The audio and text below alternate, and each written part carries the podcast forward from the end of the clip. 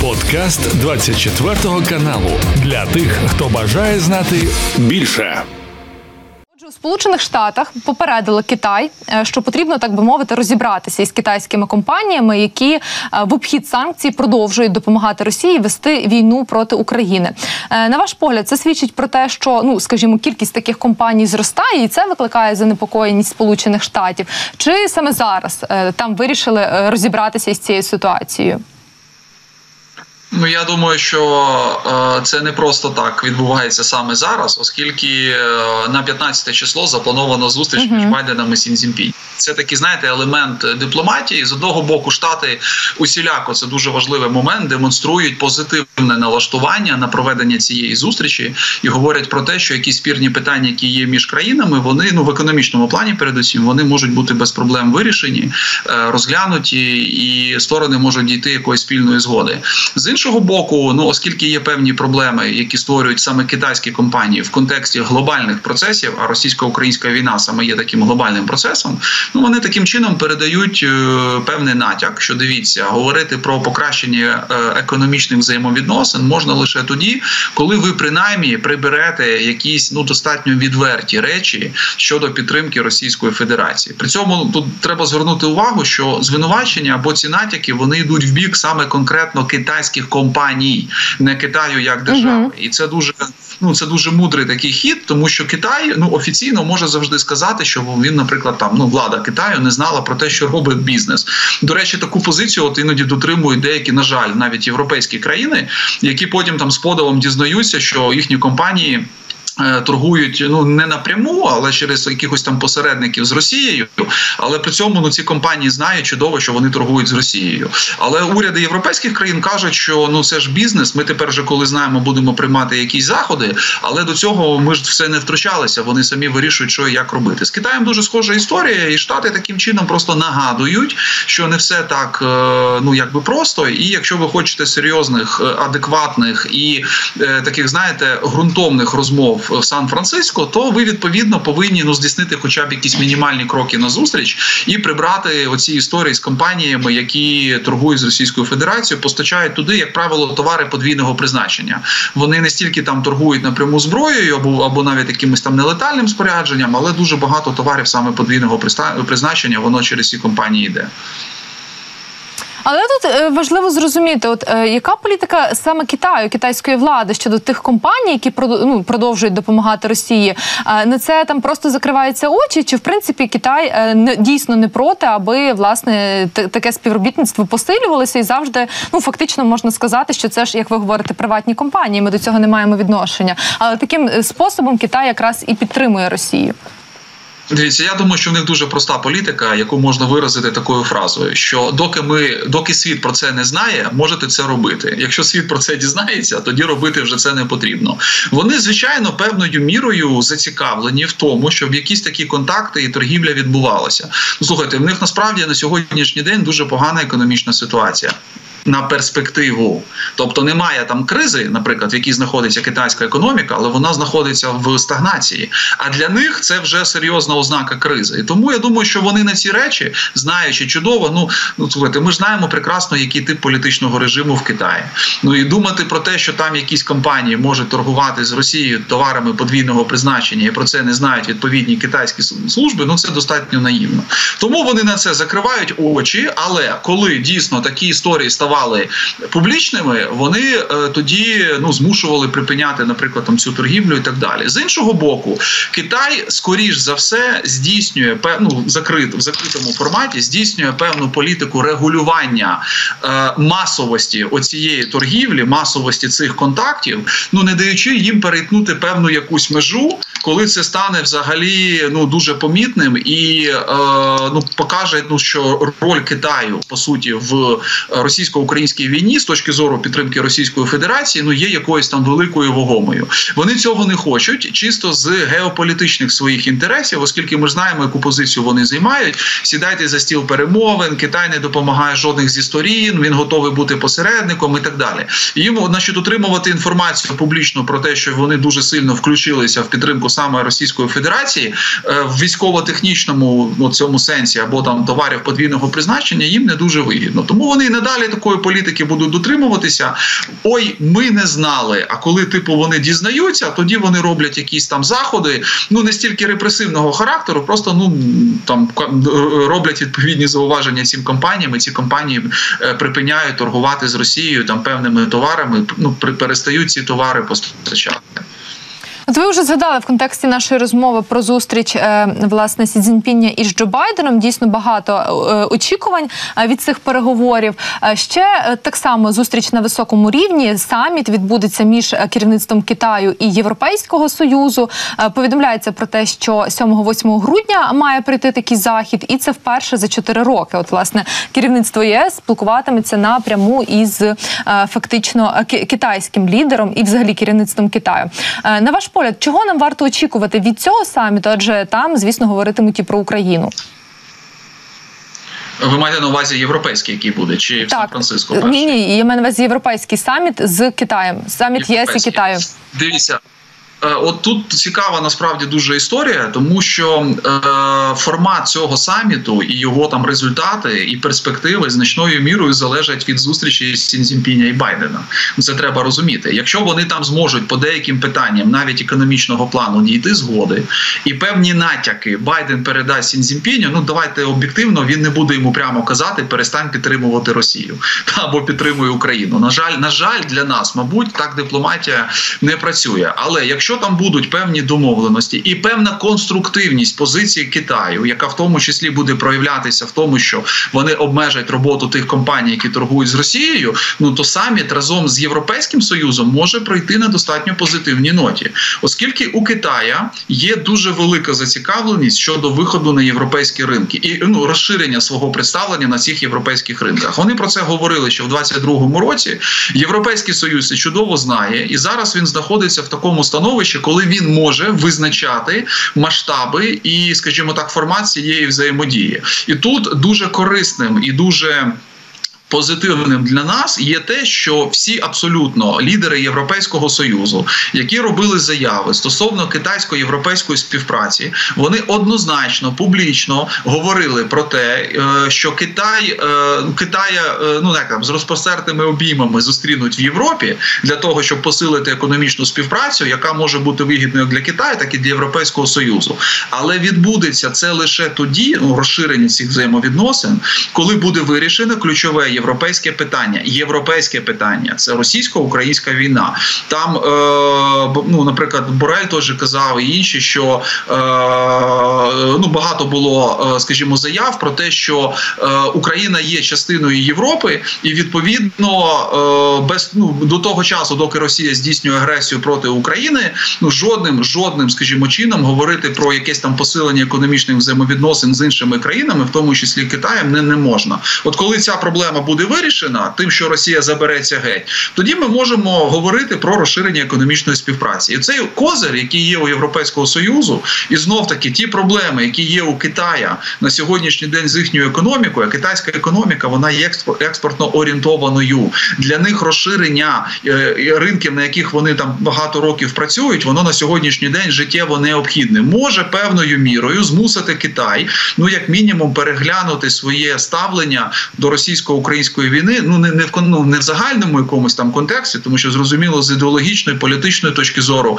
вони навряд чи можуть там перейти на бік того ж Заходу, але якось більш активно почати брати участь взагалі в усіх цих процесах, і десь спонукати Росію за допомогою тих чи інших методів до того, щоб вона більше почала задумуватися про завершення цієї війни. Отакий варіант можливий, але тут багато буде залежати від того, як поговорять Сі Цзіньпін з Байденом, і з яким настроєм відповідно він і китайське керівництво і інше буде готуватися за зустрічі з європейцями. Зараз так складається, що, умовно кажучи, західна цивілізація, яка підтримує Україну, що ми так глобально говоримо, вона може з Китаєм спілкуватися з позиції сили. Але зрозуміло, що це спілкування, воно буде достатньо толерантне, воно буде з такою певною повагою, тому що треба ж специфіку Китаю розуміти.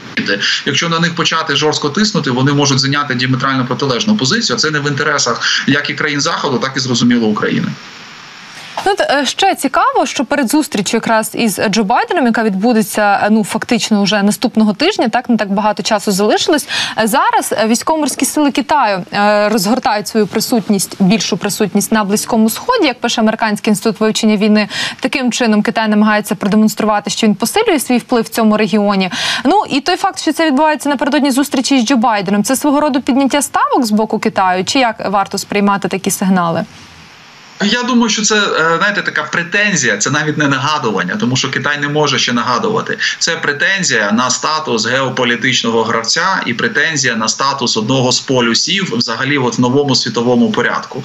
Ну, Китай, до речі, такими речами раніше не займався, кораблі там не відправляв далеко від своїх кудись берегів. А зараз він таким чином просто показує, ну, типу, Штати відправили, і ми можемо відправити. При цьому там же називається тільки цифра кораблів, які вони відправили, але ж нічого не говориться в китайській засобах масової інформації, відповідно в російських, які там дуже так уважно спостерігають за тим, що говорять в Китаї, намагаються це максимально у себе цитувати. Вони ж не говорять там про тип кораблів, про їхню військову міць. Ну, вона не зрівняна взагалі з тим, що туди відправили Сполучені Штати. Сполучені Штати туди відправили, ну, фактично дві авіаносні групи, які можуть виграти війну проти країни якоїсь там, достатньо великої. Просто дві групи авіаносні.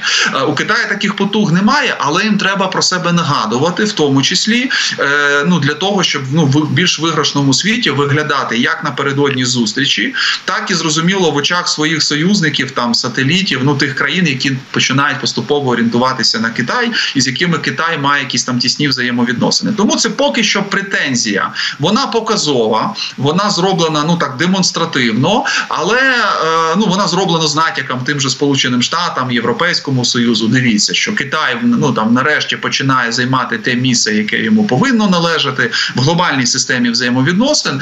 Але наскільки цей крок має поки якесь практичне наповнення, насправді не сильно. Але з точки зору інформаційного приводу, це непогана саме для Китаю історія. Ну і той же Сі Цзіньпін, тепер дивіться, під час зустрічі з Байденом або потім зустрічі, коли буде з європейцями, може повторити те, що він сказав нещодавно, будучи в Китаї. Він сказав таку фразу, що Китай разом зі Сполученими Штатами буде вирішувати проблеми, які є актуальними для всього людства.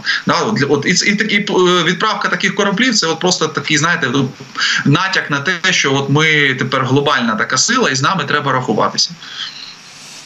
Зрозуміло. Ну і про ще ситуацію на Близькому Сході хочу спитати, точніше, можливо, деяку зміну в політиці Сполучених Штатів щодо Ізраїлю, бо держсекретар США Антоні Блінкен розкритикував, власне, ЦАХАЛ, армію оборони Ізраїлю за те, що їхня військова операція в секторі Газу призводить до дуже високих, власне, великої кількості жертв серед цивільного населення. На ваш погляд, чи може це якось змінити ставлення американців стосовно подальшої підтримки Ізраїлю і військової допомоги? Я думаю, що такі заяви, вони і від інших деяких американських політиків звучали, вони насправді принципово нічого не змінять у відносинах між Сполученими Штатами і Ізраїлем. Принаймні, давайте так, принаймні в найближчі кілька тижнів. А за кілька тижнів, якщо все піде так, як планує ЦАХАЛ, вони можуть цю операцію наземну, яка відбувається в секторі Газу, в принципі завершити. І тоді зникне сама необхідність виступати з якоюсь додатковою критикою і так далі. Але це за умови, якщо операція не затягнеться.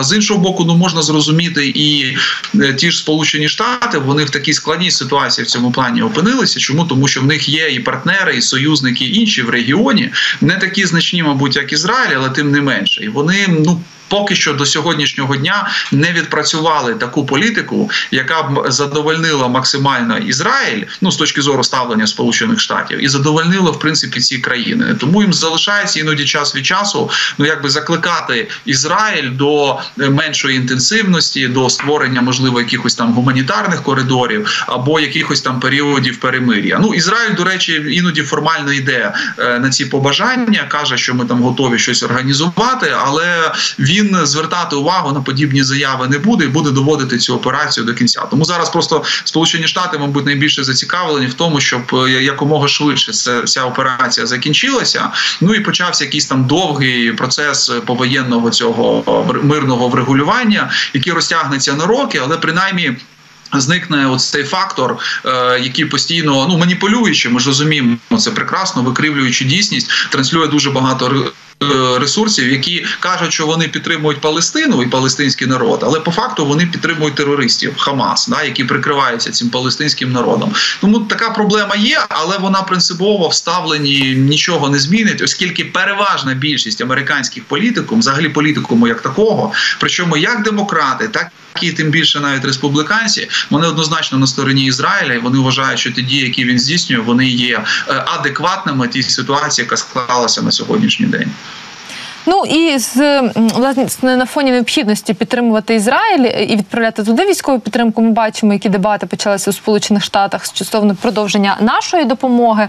І уже в Європейському Союзі топ-дипломат ЄС Жозеп Боррель заявив, що США скоротять допомогу Україні, тому Європейському Союзу потрібно як мінімум зберегти ті темпи, які є зараз. А німецьке видання Bild пише про те, що Берлін подвоює на наступний рік військову допомогу для України із 4 до 8 мільярдів. На ваш погляд, чи дійсно може скластися так, що наступному році Європейський Союз буде підтримувати Україну більше у військовому сенсі, фінансовому, аніж головний поки наш союзник Сполучені Штати? Ну, до речі, в фінансовому плані Європейський Союз вже зараз, за результатами року, підтримує Україну більше, ніж Сполучені Штати. Ну, в плані кількості грошей, які вони виділили. Там, правда, є нюанс. Європейці багато грошей дають нам в борг.